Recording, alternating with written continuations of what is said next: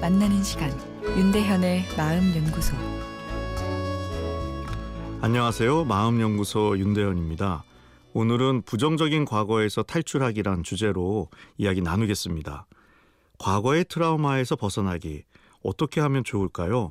많은 분들이 과거의 부정적인 사건을 계속 떠올리면서 싸우는 것, 그리고 떨어진 자존감을 올리고 불안과 공포를 없애기 위해 애쓰는 것 등 많은 노력을 합니다. 아, 그러나 이런 것은 부수적인 것이고 첫 고리를 끊어버려야 합니다. 바로 과거의 부정적인 기억이 내 과거 전체를 부정적인 것으로 만들어버리는 과정을 끊어내는 것이죠. 유학 시절 어렵게 학위를 마친 분이 그때의 힘든 과거 경험이 계속 현재에 영향을 미쳐 직장 생활에 자신감을 잃게 한다고 고민을 토로했는데요. 이분의 과거에 대한 정확한 객관적 평가는 어려운 여러 여건이 있었지만 훌륭하게 박사 학위를 취득하신 것입니다. 유학 시절의 힘든 기억은 있지만 멋지게 공부를 마무리했다가 내 유학 생활에 대한 평가여야 합니다.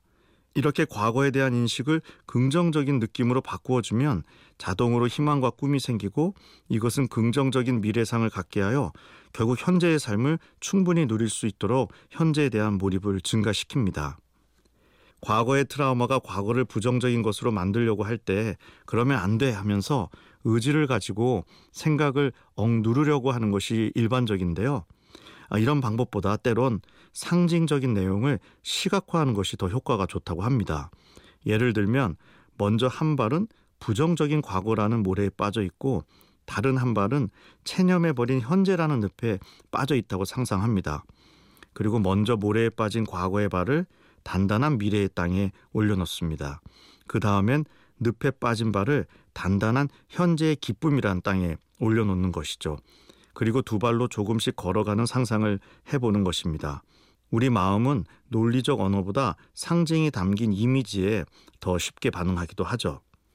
또 다른 방법은 위축된 사회관계를 다시 회복시키는 것입니다. 회피 반응은 사람을 홀로 있게 하고 부정적인 생각에 더 빠지게 합니다. 사람을 만나기 싫어도 과거에 좋은 기억이 있는 친구를 만나다 보면 과거의 긍정적인 기억들도 되살아나고 현재 내 삶에도 무언가 긍정적인 것이 있다는 것을 깨달을 수 있기 때문입니다.